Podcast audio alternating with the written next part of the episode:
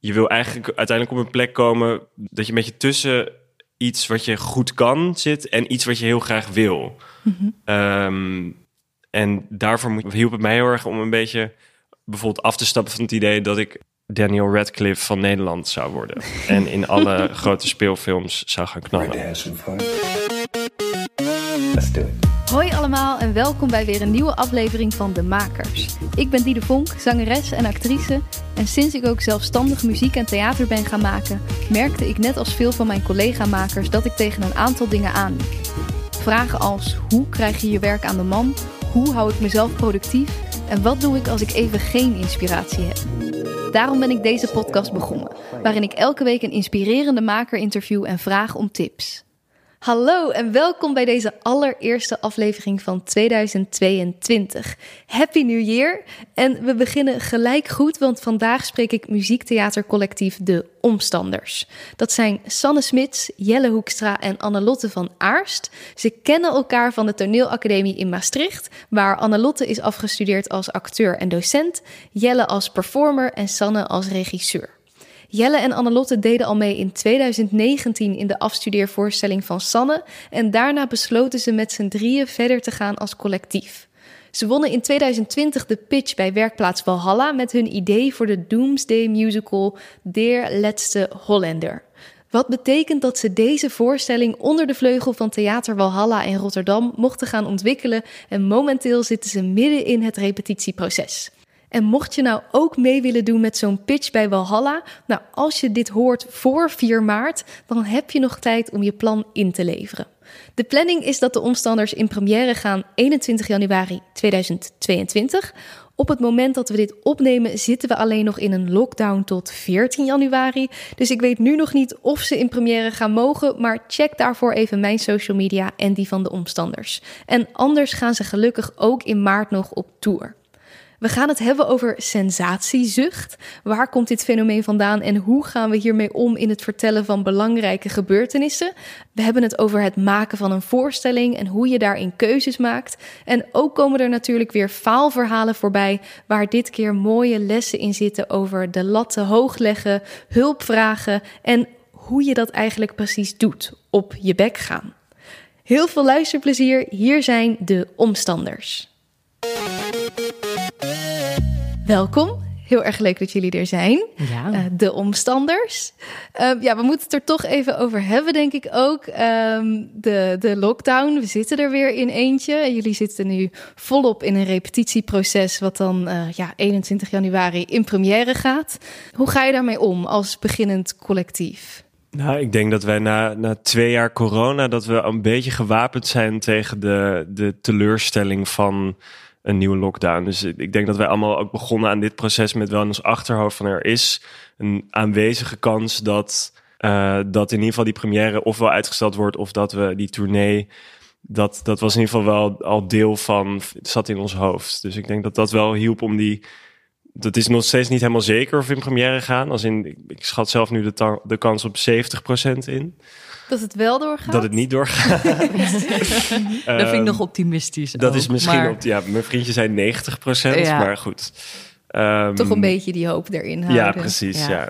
En het fijne is ook dat wij, wij kunnen gewoon blijven repeteren. Dus voor ons, ver, ja, voor ons verandert er nu op dit moment nog niet zoveel. Alleen zijn we deze week wel om de tafel gaan zitten met Walhalla en gaan kijken van ja hoe gaan we het doen? En dan passeren er een paar scenario's de revue, maar je weet ook eigenlijk niks uh, met zekerheid. Uh, dus dat is gewoon, dat is ingewikkeld. Ja, het is gewoon een oefening in flexibel zijn. Ja. Ja, absoluut. Dat is het echt. Ja, want jij zei ook al, uh, het is een, we, we, zijn nu een beetje gewapend tegen die teleurstelling. Maar hoe, hoe, hoe ben je dat? Wat, wat, wat is dat dan? Ja, dat is, is, ja, is een heel lelijk woord, maar een soort mindset, I guess. um, dus in ieder geval gewoon, ja, toch in je hoofd daar al rekening mee houden. Uh, en uh, ja, niet te veel verwachten, want dan word je toch ook wel weer teleurgesteld. We hebben in die eerste lockdown zaten we midden in een, uh, zat ik midden in een montageweek toen die af werd gebroken. Dus een week voor die première. En die première is toen nou, wel twee of drie keer verplaatst en toch weer werken. En, en dat is met eigenlijk heel veel andere, volgens mij, makers en projecten ook gebeurd. Dus we hebben wel een soort, als ik ook vrienden spreek, een soort wel collectieve. Ja, het zit er wel echt heel erg in, in, in het DNA van veel makers nu, denk ik. Om uh, daar rekening mee te houden dat niks zeker is op het moment. Ja, het Maar dat- gekke ja. is eh, gewoon dat je ook aan alles wendt. Ja. Dat, merk, dat merk ik heel erg. Dat je dat van. eh, in het begin is het nog heel, was het heel heftig als er dan een nieuwe maatregel kwam. En nu, ja, ik, ben, ik, was, was niet zo, ik was er niet zo van, stuk van of zo. Het was meer van, oh ja, oké, dan moeten we dat gaan doen. Eh, ja, elke situatie went, denk ik. Ja, ja, en ik denk ook eh, in meteen in de eerste week, toen we begonnen met repeteren, toen ehm, eh, was denk ik dag vier, waren er al ineens twee mensen ziek, Jelle en, Ja. eh, en Zweden, Ja. maar ook echt allebei. Geen Eh, corona s'nachts- Geen corona, maar s s'nachts dus ziek geworden. En, ehm, eh, en dan denk je ook meteen, oh ja, ja dit, is, dit is hoe het gaat zijn. Dit is waar we rekening mee moeten houden en dit, is, dit hoort erbij. Dus Ja. Ehm, ja, dat gebeurde gewoon meteen. En dan, dan hou je daar dus ook gewoon rekening mee dat dat dus. Ja, Dat zit nu gewoon echt in je, in, inderdaad in je DNA als maker zijnde. Dat je toch, net zoals je misschien als acteur eh, weet, eh, ik doe 100 audities en eh, 90 eh, word ik niet of zo. Eh, dat, dat er dus ook altijd een kans is, je maakt iets en misschien spelen het wel pas over een half jaar. Of, ja, ik hoop wel dat dat niet volledig in ons DNA komt. Dat dat eh, nee, ik hoop toch een tijdelijke aard is. Maar ja. Nu bijvoorbeeld wel. die, die ehm, want we gaan vanaf 5, 6 maart of zo hebben wij gewoon een soort ja, tournee langs de, langs de Nederlandse zalen met deze voorstelling. Als die wordt uitgesteld, daar zou ik wel dan heel verdrietig van worden. Of dat zou ik heel frustrerend vinden als, als we zelfs in maart nog Ja. hier, eh, dat, dat je ook geen matinees kan spelen, dat alles nog dicht zit, dat zou ik wel heel Ja, sad vinden. Dat is ook wel een beetje ons. Dat, dat, dat stelt ons ook wel voor nu gerust, denk ik. Dat met het idee dat wij in maart pas onze tournee hebben. En dat is nog echt best wel ver weg. En dat is ook de lente. En dan voel je toch wel, ja, ik denk dat er dan weer meer mogelijk is. Dus ergens is dat nu wel iets waar we ons ook aan vast kunnen houden. Dus waar we ook wel weer hoop uithalen dat we dat kunnen gaan doen. Maar ik, I feel you. Ja, als dat. Maar ik merk wel dat ik telkens dan weer zo'n nieuwe, nieuwe grens heb of zo. Dat je die grens ook telkens moet verleggen. Want eerst dacht je, nou, als straks als we allemaal gevaccineerd zijn, dan komt het wel goed. Ja. En nou ja, dat blijkt dus dan weer nu niet zo te zijn. En dan hoop je, oké, nou straks dan is het weer goed. Is er een grens voor jullie dat je op een gegeven moment denkt, het is het voor mij niet meer waard? Nou, als volgende winter dit weer gebeurt, maar echt op deze manier, op deze onhandige manier. Ja, ik weet het niet. Ik denk dat, dat, dat we ook, of in ieder geval als ik voor mezelf spreek, was het, was, ben ik ook al die eerste lockdown opnieuw gaan nadenken over wat is dan eigenlijk theater en wat is dan de functie van live spelen en eh, dat ook wel heel erg missen. Eh, maar ja, ik denk dat, dat de sector zich ook een beetje opnieuw aan het definiëren is in deze tijd. Al dan niet met livestreams of met eh, God mag weten wat. Ja, hoewel ik dus ook wel weer heel erg merk de makken van zo'n livestream. Of dan, dan de eerste paar keer vond ik dat nog wel tof om te zien. Maar ik merk ook juist wel dat je dan juist heel erg zo de kracht van het live theater Ja. eh, toch wel heel erg mist. Ja, En met elkaar eh, iets meemaken. En ja, dat is echt wel heel anders als je, in je kamertje achter een laptop zit. Zeker, ja. ja. dat waardeer je wel ook nu weer meer of zo, heb ik Zeker, het gevoel. Ja, ja. absoluut. Het is niet meer vanzelfsprekend, dus ja. Nee. Hey, en die actualiteit waar we het nu over hebben, jullie nemen volgens mij dat ook altijd heel erg mee in wat jullie maken. Ehm, jullie voorstelling gaat ook over klimaatcrisis en hoe ga je, nou, hoe vertel je zo'n boodschap? Ja, kunnen jullie er iets over vertellen? Wat is het voor voorstelling en waarom wilden jullie dit graag maken? Ja, ehm, het is een, ehm, een dystopische doomsday musical, zo hebben we hem genoemd. Ehm, en ja, ons idee voor die voorstelling die kwam eigenlijk best wel eh, een, een tijdje geleden. We hebben alle drie wel, alle drie wel op een net iets andere manier, maar worstelen we best wel met, met klimaatverandering en hoe je daarmee om moet gaan. Eh, het voelt als een veel te groot onderwerp om je als individu toe te verhouden. Ehm, en ook als kunstenaar is dat ook best wel lastig, want is het, is het wel onze plek überhaupt om daar iets over te zeggen? Ehm, Omdat je geen expert bent of zijn geen experts. ehm, eh, heeft het wel zin? Is dan ook zo'n vraag die er dat het terugkomt. Heeft het wel zin om hier iets over te gaan maken? Eh, je spreekt toch voor, eh, voor je eigen kerk. Mhm. Ja, we gaan er toch wel vanuit dat de mensen in de zaal wel eh, met ons eens zijn dat klimaatverandering een heel groot probleem is. En waarom dan toch doen? Nou, omdat het, ehm, omdat het voor ons juist ook wel zo gaat over dat onvermogen en die, ehm, die onmacht. En ik denk dat we dat dat is iets wat we super interessant vinden. Dat, zeg maar, dat, dat is ook iets wat, eh, wat ons deelt. En wat denk ik wat ons publiek ook met ons deelt. Ehm, wat moet je in godsnaam doen? En we weten het niet. En ehm, ja, volgens mij is dat heel fijn om het daar met elkaar over te hebben. Dus het is ook een soort onderzoek naar hoe, wat, wat kunnen we doen en hoe- Ja, Ja, zeker voor ons, voor ons net zo goed. Want het- wij, wij brengen dus een kunstenaar ten tonele, eh Karsten, de documentairemaker, die daar dan die een documentaire maakt over de laatste Nederlandse vrouw en wat er met Nederland is gebeurd. Eh, want Nederland is helemaal onder water gelopen in onze voorstelling. Ja, want het speelt in 2049. Ja, ja, Ja, Nederland klopt. is onder water. Ja, Ja, de dijken zijn doorgebroken. Het is zover. Ja. Het is zover. Het, Het is eh, zover. Düsseldorf am Meer. Oh, Dus, eh, dus ze zeggen nu wel eens Utrecht aan zee, maar bij, in onze fictie is het water helemaal tot Duitsland gelopen. En eh, ja, zijn volgens mij is 70% verdronken. En de rest is naar Duitsland gevlucht en zit daar in een soort noodopvang. eh, dus, ja, dus er is ook een vluchtelingencrisis in Duitsland aan de gang, maar dan met Nederlanders. ja. En eh, ja, dan, dan is er dus vervolgens inderdaad een Duitse documentairemaker die eh, op het spoor komt van een vrouw. Brenda Schaafsma heet zij. en Brenda Schaafsma die woont op het topje van de Euromast. Die heeft de vloed overleefd, want die, die werkt daar als, wat was nou, ja Absau-instructrice? liftbediende, Liftbediende, iets in die afzaalinstructrice. Ja, Nee, ja, maar zit ook van een- alle markten Ja, thuis. precies. Ja. Gespeeld door Annelotte van Aarst. Eh, Leuk. En die, eh, die zit daar op die Euromast een beetje weg te kwijnen. En eh, die Duitse documentairemaker komt haar eigenlijk op het spoor. En die denkt van wauw, dit is echt een heel schrijnend verhaal. En wat een, wat een, wat een eh, goed onderwerp voor een, voor een film of een documentaire. En die vraagt haar eigenlijk of zij eh, ja, in zijn film wil spelen. En hij wil die film dan vervolgens aan heel Duitsland tonen. Van jongens, als we niet nu actie ondernemen tegen, tegen klimaatverandering, dan eindigen we net zoals Brenda Schaafsma. Dat is eigenlijk de, de kern van zijn eh, Ja. protestfilm. En vervolgens ja, wordt dat wel of niet goed ontvangen in Duitsland. Dat is nog een beetje waar we nu in het maakproces zijn van... wordt die documentaire een enorm succes en slaat het helemaal om? Of verdwijnt zijn stem in het soort in, ja, in het media geruis... Wat, wat wellicht in 2045 of 49 ja. is. En wat nu misschien ook al is, is. precies. En, Ja. eh, ja. Ja. Cool. Eh, jullie, hebben, jullie zitten nu echt midden in het maakproces, dus het is voor jullie ook nog de vraag eh, waar het gaat eindigen, blijkbaar. ja. Leuk, spannend. Ja. Ehm, en jullie hebben dan een jaar geleden de pitch gewonnen bij Werkplaats Walhalla.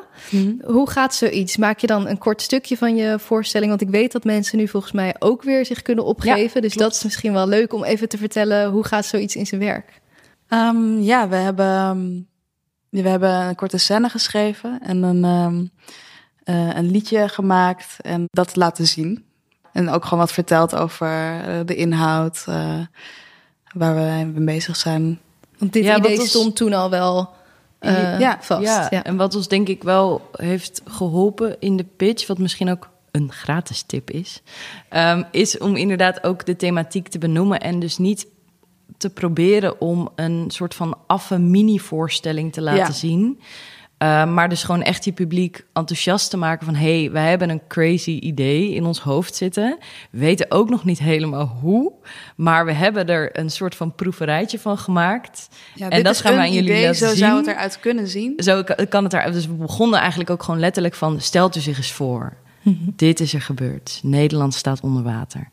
En toen hebben we ook gewoon niet, ja, toen hebben we het niet geschuwd om ook daartussendoor nog um, onze gedachten over de thematiek uit te leggen. Gewoon, Sanne stond daar ook gewoon op het, op, uh, op het podium als regisseur zijnde en vertelde ook echt van, ja, dit is ons idee, dit is onze thematiek, dat willen we zo en zo aanpakken. En um, dus dat is, dat was eigenlijk een hele fijne vorm voor zo'n pitch. Wat het denk ik ook gewoon moet zijn, omdat ja, je moet er ook niet uh, geen doekjes omheen winden, want het is, de voorstelling is er nog niet. Ik denk dat het inderdaad wel een, nou niet een gevaar, maar iets is waarvan je denkt, ja, we moeten dan al ja. knallen en alles laten zien wat het gaat worden. Ja, Terwijl, maar dat, Is, ja, dat kan helemaal niet, want, want je doet juist een pitch om die voorstelling te kunnen gaan maken. Dus uh, dus het enige wat je kan doen is je idee zo enthousiast mogelijk vertellen. Er nog iets van, uh, ja, dat je, dat je nog kan laten zien. Oh, wij maken zulke soort dingen. Ja. Dus daarom hadden we ook een lied erin ge, uh, gedaan, een klein stukje scène. Um, dat. Ja, ja. nou, goede tip, denk ik, om even mee te nemen. Neem het mee. Neem het mee. Neem het mee. Neem je voordeel mee. Jullie kennen elkaar al heel lang, maar jullie zijn nog niet super lang, uh, nou, dus samen een collectief. Uh, Sanne, jij studeerde af en toen deden jullie uh, in jouw afstudeervoorstelling, zaten jullie ook allemaal al samen. Ja, dat was eigenlijk onze eerste samenwerking met, met z'n drieën. Ja. En wat deed jullie toen besluiten, of wat was dat toen dat jullie dachten: oké, okay, dit hier zit iets, we willen hiermee verder? Ja, die samenwerking die, uh, die uh, is ons toen gewoon ontzettend goed bevallen. Uh, dat werkte heel goed. Uh, Jelle was daar toen wel nog een, net in iets andere rol. Echt meer als, ik mocht nog niet mee acteren. Hij mocht nog niet acteren. ik mocht alleen piano spelen. En, Precies, hij moest in de hoek blijven zitten. Ja, en nu is hij up, up, upgrade. Ja. Tot maker en speler. Ja. Nee, ja, dat was natuurlijk wel in, iets andere vorm, maar dat was echt mijn afstudeervoorstelling. Dus um, en nu is het, nu zijn we echt iets aan, als collectief aan het maken. Ja. Um, ja, maar ik denk dat toen ook wel zo uh, thematiek waar we het in die voorstelling over hebben gehad. Uh, dus de rol van media was daar ook heel belangrijk in. Een soort van de honger naar sensatie. Hm. Um, dat was een, thema dat, dat wij heel interessant vonden en wat we nu ook wel weer, uh, zeker een onderwerp is dat we ook wel weer aanraken. Ja, dus de, echt eigenlijk ook de inhoud en de thematiek is iets waar jullie elkaar in hebben gevonden. Ja, ja. Ja, zeker. Dus de sensatiezucht inderdaad. En... Ja, en ook wel, denk ik, een bepaald gevoel voor humor. Of een soort heel iets wat ook een beetje kitscherig kan zijn. Of iets, ik bedoel, we hebben nu ook heel expliciet natuurlijk voor een musical gekozen. Maar in die eerste afstudeervoorstelling zaten ook al een paar musical liedjes. Want dat ja, daar, dat, er zit een soort kleine cringe bij als mensen zomaar in één keer beginnen te zingen, die wij heel lekker vinden, volgens mij. Ah. ja. ja, het is gewoon heel lekker om dat, uh, dat ongemak op te ja. zoeken. Je denkt dat je het ergens word je stiekem wel een beetje ontroerd, maar ergens is het ook gewoon heel. Denk je ook. Denk zijn ze aan het zingen? Ik ja. wil het niet voelen. Ja. Ja. ja. ik vind dat soms wel een gevaar, merk ik, dat het als het dan zo'n soort van we maken musical belachelijk, ehm, mm. dat het dan juist niet werkt of zo. Dus hoe zoek je daar een, een grens in op? Want het moet wel goed gedaan worden dan, ja. om toch geraakt te worden. Ja, dat is echt super lastig. Ja. Dat, daar zijn we nu denk ik ook echt nog wel mee uh, Dat is nu wel aan het zoeken. Zoektocht, ja. Ja, want je wilt inderdaad geen soort slechte parodie op een musical ja. maken. Nee, nee dat want als een parodie slecht is, dan werkt ja. het denk ik niet. Ja, ja. ja. ja of überhaupt het genre belachelijk maken. Nee, nee, dat is ook niet wat we, wat we daarmee willen doen. Het is meer echt juist, wat, wat doet musical nou? En, en dat dan op een slimme manier inzetten om vervolgens je punt te kunnen maken. Ja. Uh, dat, is, ja, dat is waar we nu weer heel erg in aan het zoeken zijn. Um, dus dat is spannend. Zeker. ik, ben ook, ik had een quote gevonden over die eerste afstudeervoorstelling. En die intrigeerde mij best wel. Dus ik dacht, ik wil hem toch even aan jullie voorleggen. En hij staat ook gewoon op de site. Dus ik weet dat ik jullie hier niet mee choqueer. Overval. waarschijnlijk heel secuur uh, zelf gekozen. Even kijken. Van uh, volgens mij Marijn Lems van de Theaterkrant in, eh, dat gaat dus over de verdwijning, jouw afstudeervoorstelling. In het simultaan hilarische en hartverscheurende slotbeeld rekent de verdwijning keihard af met de manier waarop makers, journalisten en publiek parasiteren op de pijn van anderen. Het getuigt van enorm veel lef en artistieke beheers, zelfbeheersing om een voorstelling lang opzettelijk slecht theater te maken ten dienste van een verpletterend slot.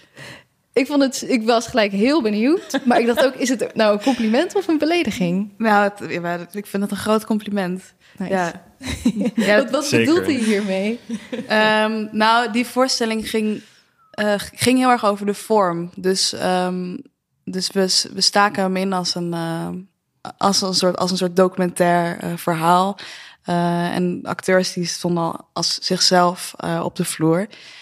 Maar naarmate de voorstelling zich ontwikkelt, kom je erachter dat ze eigenlijk, of dan is het de bedoeling dat je als publiek denkt van wat een rare keuzes maken jullie. Jullie maken het, uh, want het ging over een vermissingszaak. Mm -hmm. jullie trekken dat verhaal van dat meisje volledig naar jezelf toe. Waardoor op een gegeven moment de vorm zelf ja, in vraag ging staan in plaats van dat verhaaltje wat we hadden bedacht. Um, als ik het zo goed uitleg. Um, ja, het is moeilijk om uit te leggen. Ja, het is heel moeilijk om uit te leggen, omdat het... Dat is ook het lastige natuurlijk ja. met theater, dat we dat nu ja, in een podcast... Echt, ja, het begon eigenlijk gewoon echt bij, bij de documentaires die je hebt... die gewoon heel populair waren zijn, nog steeds wel, zoals The Staircase. En nou, natuurlijk het hele gebeuren Zo'n moordzaak Nellie Holloway en, en Anne Faber ook. Dat uh, wat er gebeurt is dat mensen het heel vaak echt naar zich toe trekken en heel erg met iemand gaan meeleven. En dat daar een heel smeuig, uh, hongerig, um, hongerige vibe omheen komt te hangen. Um, en, en daar ging het ons eigenlijk een beetje om. Dus eigenlijk begonnen we de voorstelling ook met gewoon zeggen van ja, we wilden eigenlijk een voorstelling maken over dit en dat en dat. Maar toen kwamen we dus op het spoor van een zaak. En toen hebben we echt van A tot Z hebben we dus een, een fictieve verdwijningszaak bedacht. Mm -hmm. Waarin het publiek eigenlijk ook niet ja, wel zo echt een soort van zijn twijfels had van, hè, is dit nou gebeurd? Of hè, wat? Ja, ja die waren volledig mee. Ja, Als in, dat, ja. Dit was zo transparant dat, dat eigenlijk tot het, wat Marijn Lems het verpletterende slot noemt. Ja. Uh, en ook, wij noemt ook dus een, een bewust slechte voorstelling of zo. Ja, uh, ja opzettelijk slecht opzettelijk theater. Slecht. theater ja. Dat is eigenlijk gewoon, zij, die acteurs die... die eigenlijk zeggen van ja, wij zijn echt naar Zeeland gegaan om ja. zelf onderzoek te doen naar dat meisje dat verdwenen is. We hebben de, de zaak overgenomen en ja. op een gegeven moment stonden wij dus ook echt met een pet en een bril op, stonden wij die, die ouders van het meisje te spelen met een musical lied en we stonden op een gegeven moment zo uh, de, in onze hoofd verdachte mensen stonden daar stonden wij politieverhoren van na te spelen. Ja, het is eigenlijk gewoon uh, artistiek heel onsmakelijke keuzes ja, maken. Ja. Bewust. Ja. Uh, zodat, zodat je als publiek denkt van... ja, maar kan je dit nou echt doen? Mm -hmm. um, in plaats van dan, dat we dat gaan zeggen, kan je dit wel echt doen. Ja, precies. Dat het, dat het inderdaad in die zin niet te letterlijk wordt. Ja, ik, ik weet niet. Ik werd er wel door geprikkeld. Dus ik ben ook heel benieuwd. Um, is dat een bepaalde stijl die jullie nu dan ook weer in je nieuwe voorstelling willen mee proberen te, te krijgen? Nou, gedeeltelijk. Maar het is wel. Um, die eerste voorstelling, die werkte ook wel bij de gratie van dat je je publiek eigenlijk voor de gek aan het houden bent. Ja, dat kan je ook niet twee keer dat doen. Kan je, dat trucje kan je niet eindeloos blijven herhalen natuurlijk. Dus um, ja, daarin moeten, daarin ja, zijn we onszelf ook alweer opnieuw aan het uitvinden. En uh, um, ja, dus dat, het... dat onderwerp vinden we super interessant, maar we, zouden, we gaan dat niet meer op, op diezelfde manier, zouden we dat niet meer zo doen. Nee, snap ik. Dat is, ja, dat, dat, dat, je moet natuurlijk ook weer een nieuwe manier vinden. En die sensatiezucht, um, ik herken dat ook heel erg in mezelf. Ik luister het liefst, ik kijk ook heel graag van die documentaires, uh, podcasts over true crime. Het grijpt je toch of zo. Dus natuurlijk. Is ja. het dan iets goeds of slechts? Of uh, ja. Het is iets heel begrijpelijks, denk ik. Mm -hmm. Het is iets heel logisch. Maar ik denk wel, of ik merk dat ook bij mezelf dat je daar wel soms eerlijk naar moet kijken van maar, maar wat is het dan wat, waar, waarom ik hierdoor zo ge, geïntrigeerd raak? Is het de oprechte interesse of is het uh, leedvermaak? Ja, dat. Um... Hebben jullie daar een antwoord al voor? Of, uh... um, nou ja, bij die, voorst bij die, bij die, bij die afstudeervoorstelling ging het natuurlijk veel meer die kant op. Uh, uh, was het ging het wel echt over leedvermaak. Maar wat nu wel bij deze voorstelling wel interessant is, is dat. Uh, ja, dat kan je natuurlijk helemaal niet zeggen over zoiets groot als klimaatverandering. Want het raakt ons allemaal. Mm -hmm. En het raakt sommige mensen wel meer dan anderen. We zitten hier voorlopig nog wel even veilig. Mm -hmm. um, ja. Ja. eens, wat, wat punt wil ik hier maken? Ja, ik ik even niet zit meer. ook Maar... even met je mee te denken. Nee, de, het is... Um, ja, leedvermaak, maar vooral ook zo. Ik grijp even terug daarop.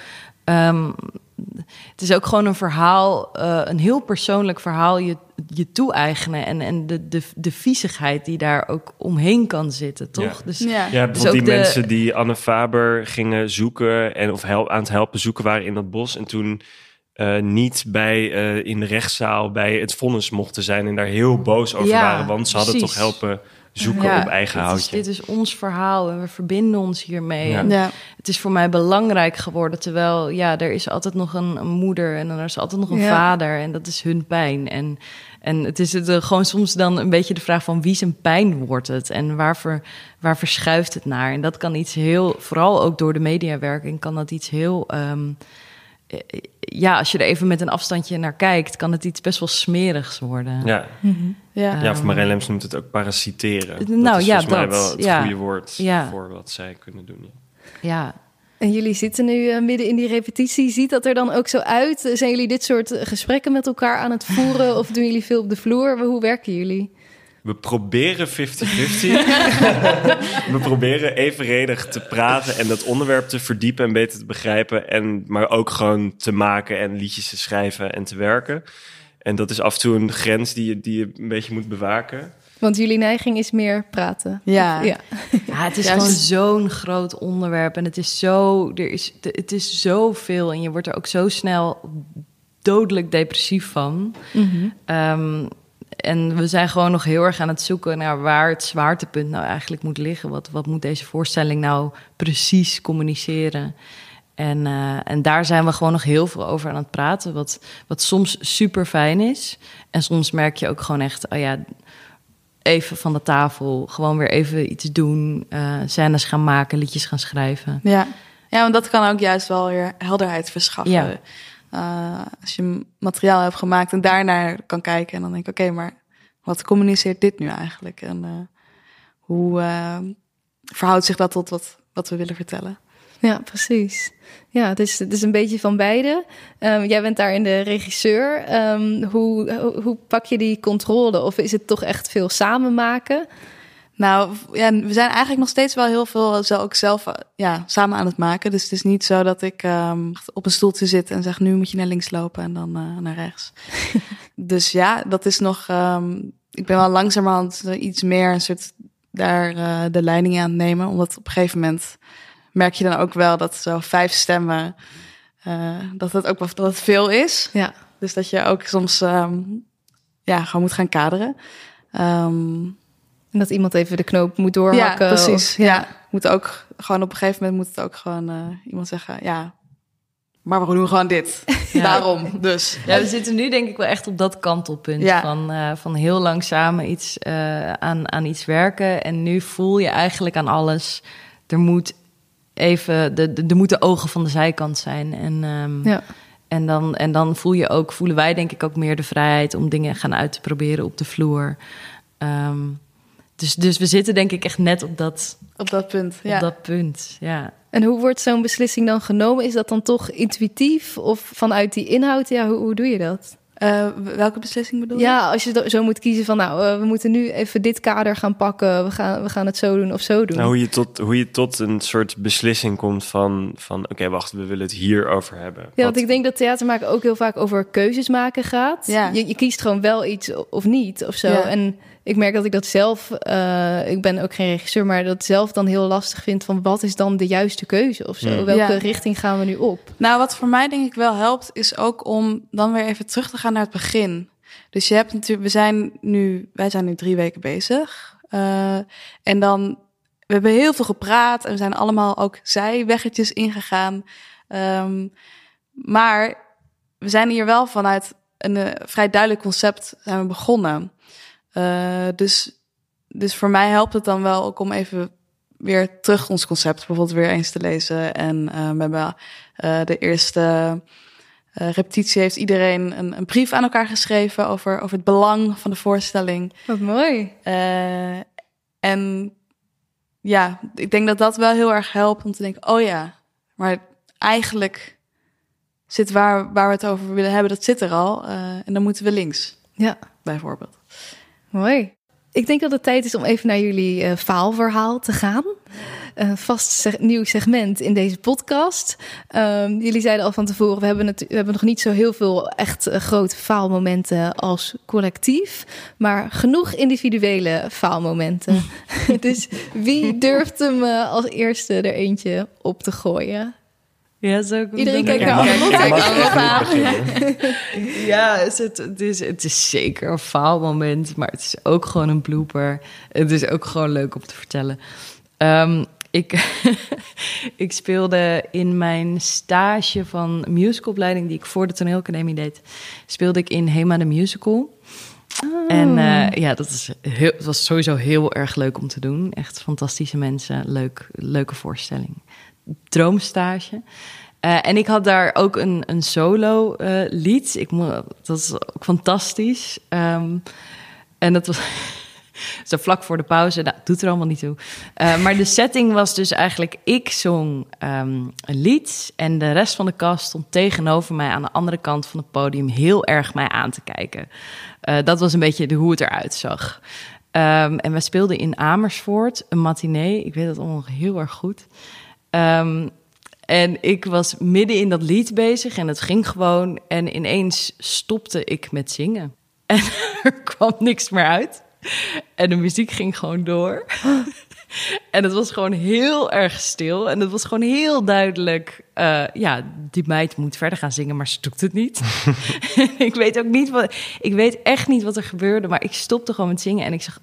Dus tegenover mij stond dus de rest van de cast mij ook echt met paniekogen aan te kijken van zing verder. Nu, oh nu, nu, En ergens, nou voor mijn gevoel duurde het echt vijf minuten. Dit moment, dat is natuurlijk niet waar. Het duurde, duurde wel echt lang. Het duurde wel echt iets van 30 seconden, denk ik. Oh, dat is wel echt. Dat is echt best wel lang. Lang op zo'n moment. Ja, als je echt wel door hebt dat er, dat er eigenlijk iets zou moeten gebeuren. Uh, maar ik was gewoon compleet in een freeze. En, um, en uiteindelijk pakte ik het bij het refrein, pakte ik het wel weer op.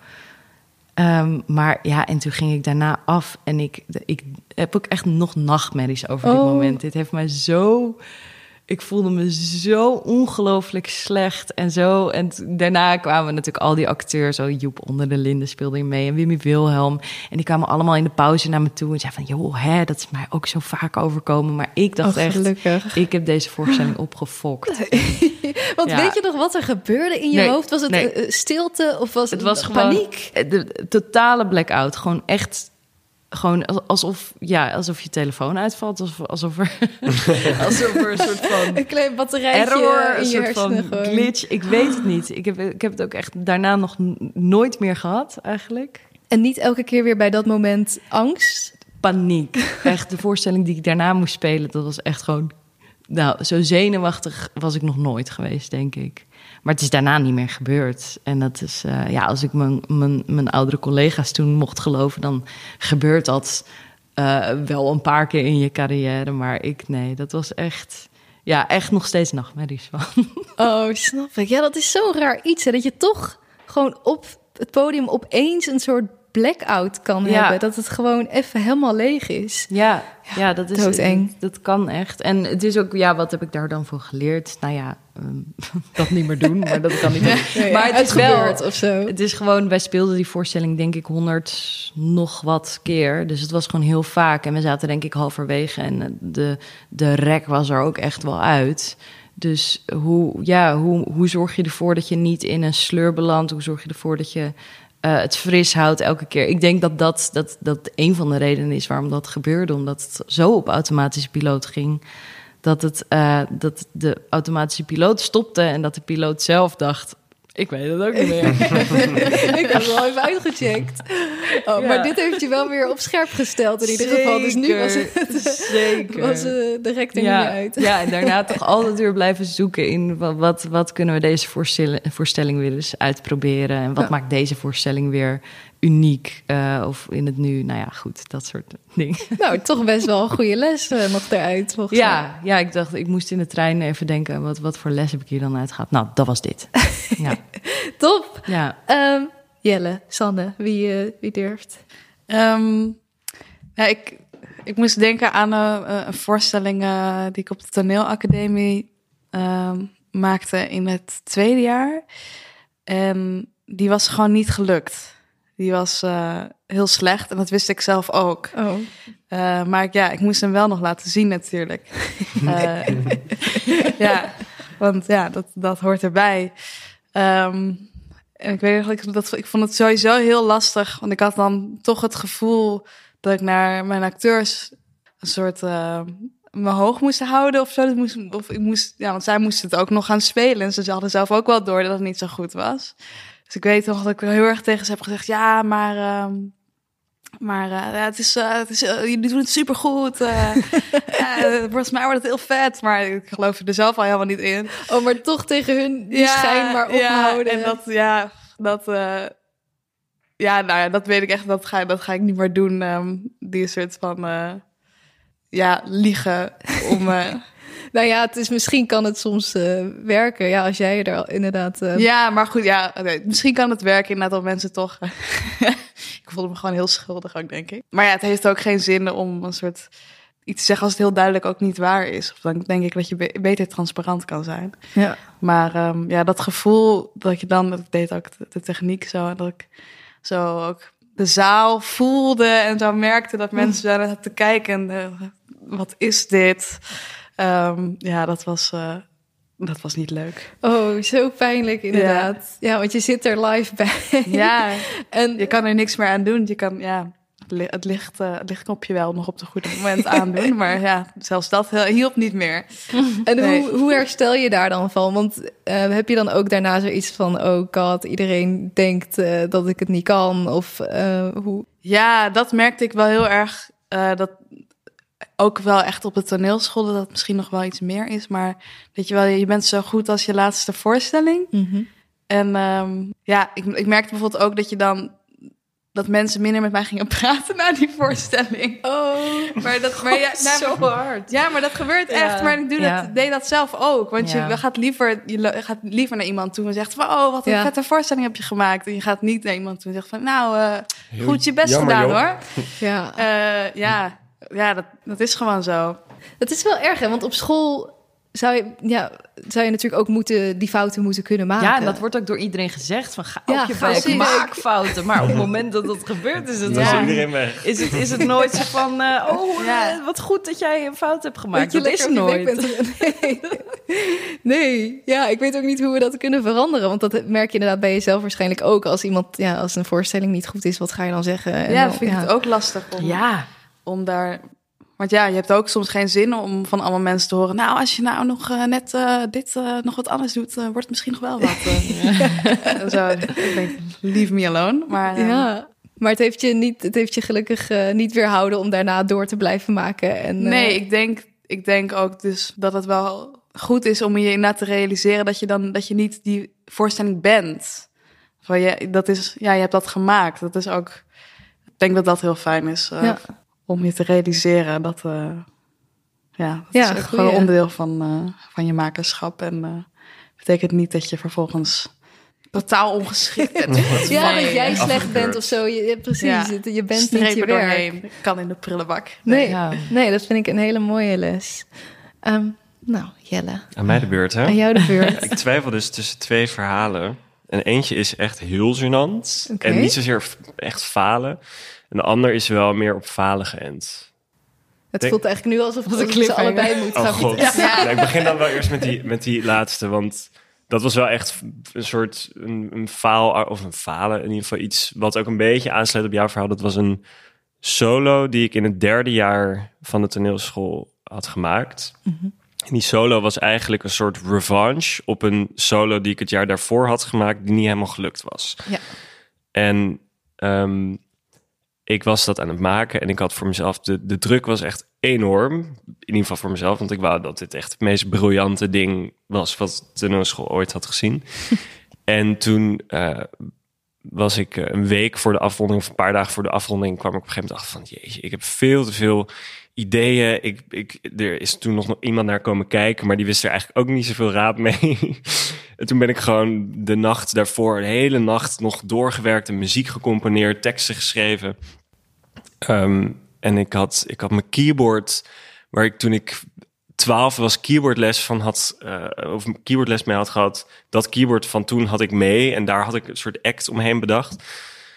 En toen op de, op de dag van de uitvoering en het moment dat ik moest spelen, toen, toen eh, ik denk dat het in totaal één minuut geduurd heeft voordat ik een soort van gewoon gestopt ben. Eigenlijk gewoon, ja, ik was, ik was volgens mij begonnen met een pianoliedje en op een gegeven moment moest ik dan een tekst, maar ik ben gewoon, ik zat gewoon naar de piano te kijken, gewoon van, en ik hoorde zo in mijn hoofd, ja, wat ben je nou aan het doen? Wat is wat, waarom in godsnaam ben je hier dit nu aan het doen? En ik zag ook de mensen in de zaal waren allemaal in de war van, hoort dit erbij? dit is wel interessant. Interessante keuze. Die waren allemaal soort van zo aan het kijken. En toen, toen ben ik op een gegeven moment gewoon opgestaan en heb ik gewoon heel soort van, het was, was best wel eng, maar gewoon tegen en alle leraren zaten hier, dus alle mentors en uh, nou, ik ga ze niet noemen, maar die, je weet wie ik bedoel. Je weet wie ik bedoel. um, Als je dit hoort. Um, die zaten er allemaal en ik zei gewoon van, ik heb, ik, ik weet niet wat ik aan het doen ben. Ik heb echt, ik, ja, ik heb echt geen idee. En toen um, waren er nog steeds een paar mensen die dachten dat het erbij hoorde. Dus die zaten een soort van heel gefascineerd naar me te kijken. Maar de docenten die mij begeleid hadden, die zaten echt met hun handen in een, gewoon een soort van: dit is oké, dit is helemaal mislukt. Die hadden dat wel door. En uh, op een gegeven moment kreeg de rest het ook door. Dus toen zijn op een gegeven moment zo al die docenten zo één voor één op gaan staan en naar mij toegelopen en hem een soort knuffel gegeven van het is oké, het is oké. En ik was ook helemaal van ja, maar ik ben ook wel oké, want het, ja, het gaat wel eigenlijk. Ik heb het gewoon toegegeven. Ja, Het, was, het was ook een soort, um, nou, dat was fijn. En toen uh, kreeg ik uh, volgens mij diezelfde dag nog de beoordeling en die hm. was uh, onvoldoende. En dat is echt de aller, allerlaagste beoordeling die je kan krijgen op. Want jullie werken dan met goed, uh, voldoende. Ja, het was het goed, voldoende, matig, onvoldoende. Ja, ik had een, dit was mijn eerste onvoldoende. In het hele, ook mijn enige onvoldoende. Um, en ik hoorde wel dat er bij die leraren, dat bij dat lerarenoverleg over die beoordeling nog steeds één leraar was die dacht dat het er allemaal, die zei dat hij het heel briljant vond. Je had het moeten volhouden. Ja, ja, eigenlijk wel. Maar goed, in ieder geval toen, toen, toen dacht ik van ja, moet, wat moet ik nou nog met deze voorstelling? En toen, uh, waar we het eigenlijk net over hadden, hoe je uh, ook geen zin hebt in kritiek van mensen. Mm -hmm. Dat had ik in principe ook niet. Maar toen kwam er wel iemand op me af die zei dat hij, dat hij het wel intrigerend vond. Zo. En toen dacht ik van, ah, maar misschien zit er wel iets in wat ik heb gemaakt. Dus toen heb ik het toen die eigenlijk de rest van de week gespeeld. Uh, wat ik had bedacht. Oh, want je moest nog wel... Ik moest nog vijf keer spelen. Oh, ja, God. dat is dan een beetje de, de hel van als je iets slechts hebt gemaakt. Dat je het ja. ook vijf keer moet doen. Maar dat is ook juist het moment waarop het interessant wordt om het te herhalen en te zoeken waar nog de meerwaarde in zit. En toen op het eind van de week weet ik dat, dat ik een voorstelling speelde waar ik voelde van, oh my god, het hele publiek is mee. Het is eigenlijk wel een leuk ding geworden. Ik ben er ook best wel blij mee. Maar ik was gewoon, ik was gewoon vijf dagen geleden nog helemaal niet klaar om, om heel docent Maastricht voor mijn neus te hebben. Nee. Dus, dus uh, ja. Ja, dus wat, wat, hoe zou je dat uh, in het vervolg anders aanpakken? Zou je eerder hulp vragen? Of zou je... Sowieso. Dat was echt de dat, na dat project heb ik me echt gerealiseerd van... oh ja, er wordt wel een soort van... als je zegt ik ga een solo maken... geïmpliceerd dat je je soort helemaal in je eentje op moet sluiten in een, in een hok. Mm -hmm. Maar uh, het is juist het tegenovergestelde. Je moet juist zoveel mogelijk mensen... dus iemand voor licht, iemand voor scenografie... iemand voor dramaturgie, iemand voor coaching... iemand voor I don't know echt mensen om je heen verzamelen die jou waarmee je kan sparren, zodat je het eigenlijk niet alleen aan het maken bent. Ja. Dat is volgens mij de truc. En de druk voor jezelf niet zo hoog maken. Ja, maar ja, hoe doe je dat? Nou ja, dus ja, ik zou het zo fijn vinden als er in Theaterland, uh, als bijvoorbeeld de recensenten na, zeg maar, een week na de première zouden komen, bijvoorbeeld. Dus mm -hmm. dat je toewerkt naar, of überhaupt dat is gewoon alleen bij die première alleen je familie er zit, klaar. Ja. En dat je dan door kan. Want een voorstelling, het is natuurlijk een momentopname van je dat je zegt van en nu is het klaar, maar ja. dat is helemaal niet. Als in uh, dat ontwikkelt zich door. Een, een voorstelling is aan het eind van de tour. Nou ja, niet een compleet andere, maar wel echt een hele andere versie dan wat die eerste première versie is. Um, maar goed, ja. je zou ook kunnen beargumenteren dat het juist wel goed is om naar één ding toe te werken, ook om een soort deadline te hebben. Maar... Mm. Ja, je hebt natuurlijk ook daarom try-outs, dat het nog ja. niet helemaal het eerste. Maar ik snap wel wat je zegt. Maar ja, het is ook jammer als ze dan bij de laatste komen en het briljant is en dan dan pas mensen dat weten. Ja, precies. Ja, True. ja. Ja, Dat- is dan weer hoe het werkt. Niet ja. heel handig timing Ja. wise. Ja. Ehm, je had er nog eentje, Ja, maar we ik heb het moeten ook dat we een die gaan beetje skippen. door. Laten Ja, we lekker doorgaan. We gaan door. Nou, die is dan misschien voor een later moment. Bonusmateriaal, Of, eh, vrienden van de show. Nou, wie weet. eh, ik heb een petje af pagina, dus wie weet kunnen we hem zo nog even opnemen. Oh. Of eh, Het voor is de wel echt een goed verhaal. Ja. Maar Oké, we, we gaan hem. Goed doen. verhaal. Oké, en we gaan hem eh, apart nog even opnemen. Ik ben heel benieuwd. Oké, ehm, maar eh, ja, we, we moeten eigenlijk alweer bijna een beetje gaan afronden. Het gaat super snel. dus ik ben heel benieuwd of jullie... eh, jullie hebben eigenlijk ook door deze verhalen... en ook door te vertellen over je voorstelling... volgens mij al heel veel tips gegeven over ja, hoe je dit, dat kunt doen... of wat jullie heeft geholpen. Maar ik was nog wel benieuwd... eh, nou, jullie zijn nu ook een paar jaar afgestudeerd. Ehm, wat ja, zijn er tips of dingen die jullie mee zouden willen geven aan andere makers? Eh, misschien dingen die jullie hebben geholpen of... eh, Nou ja, dus doe zeker eh, mee aan, aan, die, aan pitches en ehm, vind een, een plek die in jou gelooft. Dat, dat is wel lastig natuurlijk, dat vind je niet zomaar. Maar ehm, gewoon het feit dat wij bij deze voorstelling ondersteund worden door een plek en dat er mensen zijn, ja, wij vinden het tof wat jullie maken, wij vertrouwen in jullie. Dat heb ik echt gemerkt dat zo'n enorme rust geeft. En ehm, ja, je kan je gewoon focussen op, eh, op het maken van de voorstelling. En je hoeft niet, eh, nog steeds wel, maar niet zo enorm bezig te zijn met alle randvoorwaarden van hoe vind ik eh, een plek, hoe krijg ik genoeg subsidie binnen. Eh, al die dingen die super veel tijd kosten en ook best wel, zeker als beginnende maker, echt een soort eh, oerwoud zijn van waar begin je in godsnaam. ja. En dan is het echt heel fijn als er eh, ja, gewoon een, eh, een bestaande organisatie is die eh, je daarbij kan helpen. ja, eigenlijk zouden dat soort plekken er veel meer moeten zijn. Dat is natuurlijk Ja, ook een geldding. En, Ja. Maar ja, hashtag Halbe Zijlstra. Die, die heeft ze allemaal nog wegbezuinigd. steeds, ja. Ja. precies. Want het, lijkt, het is gewoon... Ja, je moet inderdaad als maker zoveel kunnen en doen. En dan al die randvoorwaarden moeten er zijn. En dan moet je ook nog eens op dat moment goed spelen. Het doet me ook een beetje denken aan die solo van jou. Van, je bent nog de avond van tevoren nog wat aan het schrijven Ja. en doen. En je moet er opeens gaan staan. Ehm, ja, ja, hoe... Ja, ik vind het heel jammer dat die, dat die plekken toch best schaars zijn. En hoe zien jullie dat voor je als jullie misschien straks hebben jullie deze tour mogen doen en dan moet je het misschien wel weer op eigen houtje Ja. gaan doen. Hoe, ehm, ja, hoe bereiden jullie je daar alvast op voor? Nou, heel eerlijk, nog niet helemaal. Nee, snap Ik ben er Nee, het is hebben dat een helemaal beetje mee er bezig. van Nee. dat Ja. nog niet nee, nee, Maar er is- zijn wel een soort, volgens mij, ehm, wat de gestampte meisjes ook, die, die hier vorige keer eh, zaten, ook die, die, zijn natuurlijk ook al lang bezig. En die, er is wel een soort van, maar dat is moeilijk op, op de toneelschool, zeker als je nog op school zit, om dat al door te hebben. Maar er is echt wel een structuur in het theaterland waar je een soort van begint. Dus dat is inderdaad dan bij zo'n productiehuis of zo'n pitch, of dat je gewoon één ding mag maken. En vervolgens zijn er wel, is er wel een soort landschap waar je, waar je in kan begeven van Mhm. andere festivals, mensen waarmee Ja. je kan gaan praten.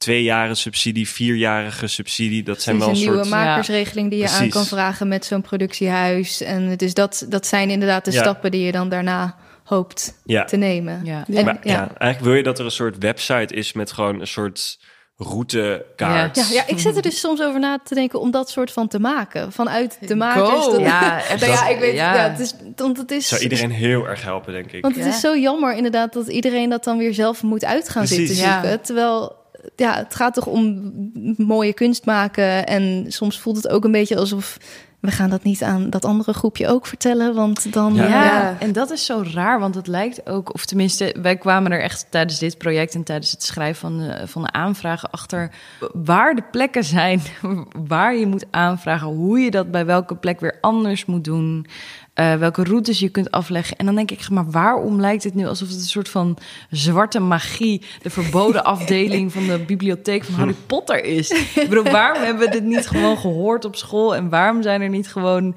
eh, ja, waarom is het zo? Ik, ik, dat vind ik zo bizar eigenlijk. Dat dat, waarom dat het niet zo duidelijk in kaart is gebracht. Omdat het natuurlijk ingewikkeld is, dat snap ik ook wel. Maar Ehm, ik had er echt, eh, ik had er heel veel aan gehad als dit bij ons op school ook ehm, veel meer aan bod was gekomen. Nou, het, het kwam wel aan bod, maar... Ja, bij zo- jou, met de, op Nee, de op de regisseur. terugkomdagen kwam Ja, maar dat is dan drie keer per Ja, ja. jaar en dan moet je daar Nee, alles was, uit eh, halen. Dan ga je je dan ook belastingsaangifte invullen voor Ja. een soort fictieve stichting. Ja. Tenminste, dat is wat wij toen hebben gedaan. Ja, dat is, Ja, het, zi- het zit dan ook gewoon nog niet, denk ik, zeker als je nog midden in je studie zit en je moet al zoveel maken, zit het denk ik ook nog niet helemaal in je systeem om dan Nee. dat hele Nee. subsidielandschap te gaan verkennen. maar het is wel Maar fijn is als dat in je systeem komt. Want Ja. het is eigenlijk, ja, je kan nog zo'n goede maker zijn, maar als je ehm, de, de- ja, die, die kneepjes niet kent of weet of waar je moet aankloppen, ja, dan houdt het ook een beetje op. Ja, ja. Er zijn gelukkig wel heel veel lieve mensen die bij gewoon theaters werken, die gewoon Absoluut. 100% Ja. op jonge makers gefocust zijn, die wel Ja. die antwoorden Ja, hebben, hebben. En ook altijd openstaan voor Ja, gewoon dus, een gesprek van,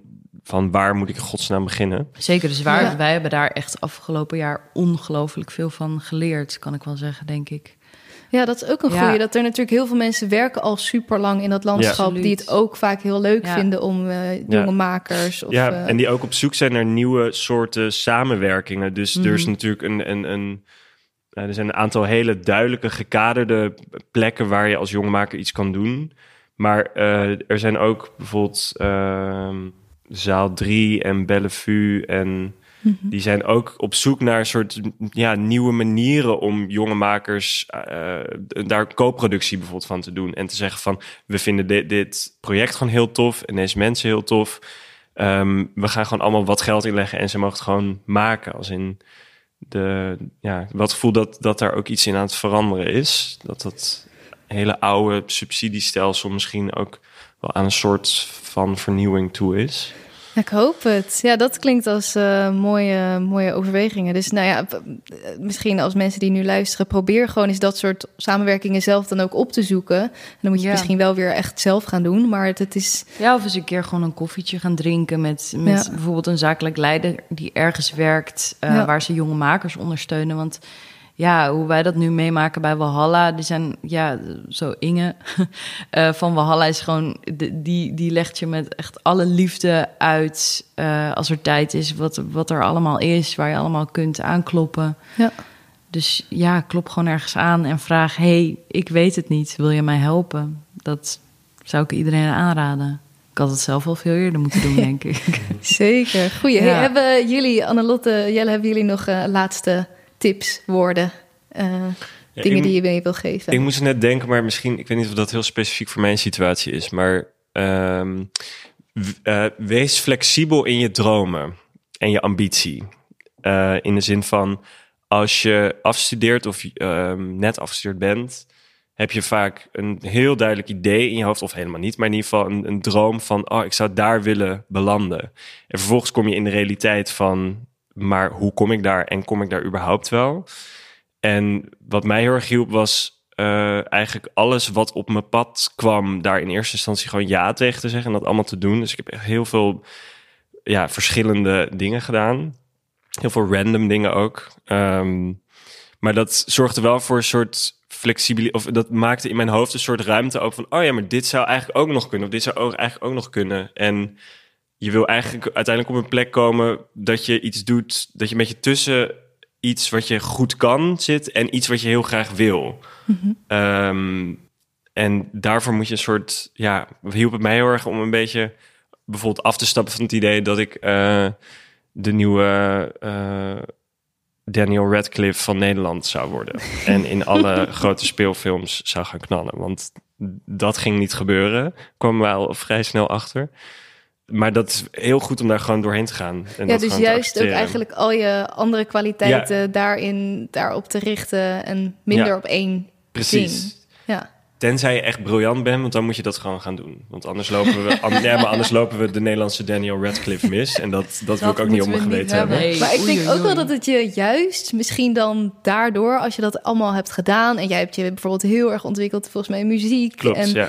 ehm, dat je daarna ook weer misschien een, een vollediger acteur bent of een vollediger mens. Dus misschien dat je daarna dan Ja. ook weer meer kans hebt om Wie toch weet. die Radcliffe te Oh, ja, never stop dreaming. dat zou zijn. Een open oproep aan eh, Ja. alle filmproducenten. Oproep aan- ja. Als er ooit een Nederlandse Harry Potter remake wordt gemaakt. Dan zit hij hier aan mij. tafel, lieve mensen. kan Echt waar. prima een jongetje van Ja. 12 spelen. Zeker, ja. Of Dobby. je vind ik ook goed hoor. Vind ik ook een hele mooie. Oké, dus veel verschillende dingen blijven doen. Ehm, heb jij nog een laatste tip?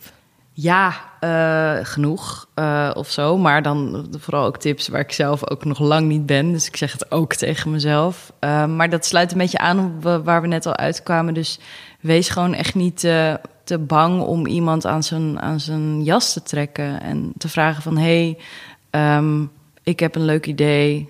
Ga je met me mee? nee, eh, ja, om gewoon om, om mensen te leren kennen. En ik ben daar zelf heel erg slecht in. Dus ik vind netwerken vind ik een van de engste dingen die er bestaan. Omdat ik altijd heel erg in mijn hoofd heb... ja, maar ik moet echt dan een uitgedacht plan hebben. En ik moet een hele concrete vraag hebben. Ehm, maar zoals eh, drie maanden geleden ben ik gewoon eens eventjes op gesprek bij iemand gekomen. En daar is een superleuke samenwerking uit voortgevloeid. Terwijl ik eigenlijk helemaal niet het idee had dat dat ging gebeuren. En toen dacht ik, ja, zie je wel. Het is, ik maak er in mijn hoofd altijd zo- zo'n grote boze wereld van. Met allemaal mensen met macht en, eh, en power. En, en eh, dat je denkt, ja, maar wie ben ik dan? Ehm, maar ja, doe het gewoon en wees gewoon jezelf. En eh, vertel over je dromen en, en over wa- wat je tof vindt om te maken. En ja, you never know. Dus dat. Maar dat zeg ik dus ook nog vooral altijd tegen mezelf. Want ik, ja, ik, ik ben daar zeker nog geen eh, master in. Nee, maar dat is een ehm, mooie, mooie wo- work in progress. Zijn we allemaal, denk ik altijd. En misschien de mensen die dit twintig jaar geleden dachten van... oh jeetje, hoe moet het allemaal? Zitten nu op die plekken Mhm. en willen jou hartstikke graag helpen. Want die ja, zaten misschien ooit eh, ja, die hebben dat allemaal plek. zelf meegemaakt. En eh, ja, Ja. dat. Hey, ik wil jullie super erg bedanken. Ehm, 21 januari eh, gaan jullie misschien in première. Spannend. Eh, 70, 30 procent eh, kans. Ehm, als deze wordt uitgezonden is het 13 januari. Dan weten we het hopelijk. Ehm, Ja. Dus dat ga ik in de outro dan... Oh nee, dan, nee dat, dat, weet, dat weten we dan hopelijk. 13 januari hebben we denk ik wel een go-moment. eh, of go-no-go Ik denk het moment. ook wel, want voor 14, de 21ste. Ja, Ja. dus dan gaan we dat gewoon... eh, kun- kan iedereen dat op eh, social media checken. Ja. Dus kunnen jullie volgen at de omstanders. Zijn er nog andere plekken die even genoemd moeten worden? Nou, Theater Walhalla Theater Walhalla sowieso. ja, we staan dus in Ja. maart hier in Amsterdam in Bellevue. Ja. eh, in de kleine zaal. Ja, zaal 3, Theater Kikker, de toneelschuur, eh, Oh ja. Mimic. ehm, dus er zijn heel veel plekken Ja, waar maart, april. Ja, Cool, ik ga even april. naar alles linken in de show notes. Dan eh, kan iedereen dat eh, gaan checken op dat moment. Heel erg bedankt. Jij bedankt. ja heel Ja. erg bedankt. Dankjewel voor het luisteren en heel veel dank aan Sanne, Annelotte en Jelle. Dit zijn mijn takeaways van dit gesprek. 1. Vraag op tijd om hulp. Laat het niet zo ver komen dat je tot diep in de nacht door aan het werken bent en ook niet meer helemaal weet wat je aan het doen bent. Maken hoef je niet in je eentje te doen. Dus vraag hulp. 2. Vertrouw er ook op dat er altijd mensen zijn die jou kunnen helpen. Ingewikkelde dingen als hoe je als maker je een weg baat in het subsidielandschap hoef je niet allemaal alleen uit te vogelen. Er zijn altijd producenten, theatermakers die dit al eerder hebben gedaan, dus nogmaals, vraag hulp. En laat het me even weten als je ook behoefte hebt aan zo'n soort van ja, handig stappenplan voor als je klaar bent met je opleiding. Want wie weet ga ik dat dan wel eh, proberen te ontwikkelen. Oké, drie. Bij het maken van keuzes in je voorstelling ga dan ook weer even terug naar het begin. Waarom maak je dit? Wat is de kern? 4. Tip voor als je ook een voorstelling gaat pitchen ergens.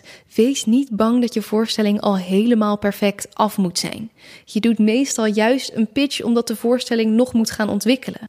Dus je hoeft niet een afproduct af te leveren, maar geef juist aan waar het over gaat en wat het onderzoek wordt. 5. Wees niet bang om je dromen te verbreden. Als je bent afgestudeerd van een toneelschool, betekent dat niet dat je alleen nog maar mag acteren. Probeer juist ook eens iets anders uit. Dat je nu kiest voor het ene, betekent niet dat je nooit meer kan kiezen voor het andere. Er leiden meerdere wegen naar Rome. Dat was hem weer. Nou, na afloop van deze opname heeft Jelle nog zijn gênante verhaal verteld. En dat was zeker juicy. Ik laat je nog even weten via mijn Instagram, de Makerspodcast, waar je die kunt gaan terugvinden. Uh, misschien komt die wel op mijn petje.af pagina te staan. Uh, maar wat je in ieder geval op die petje kunt gaan vinden, is een hele rits onmisbare zaken voor jou als maker. Je kunt namelijk al voor 3 euro per maand steunen. En dan krijg je een hele lijst met subsidies.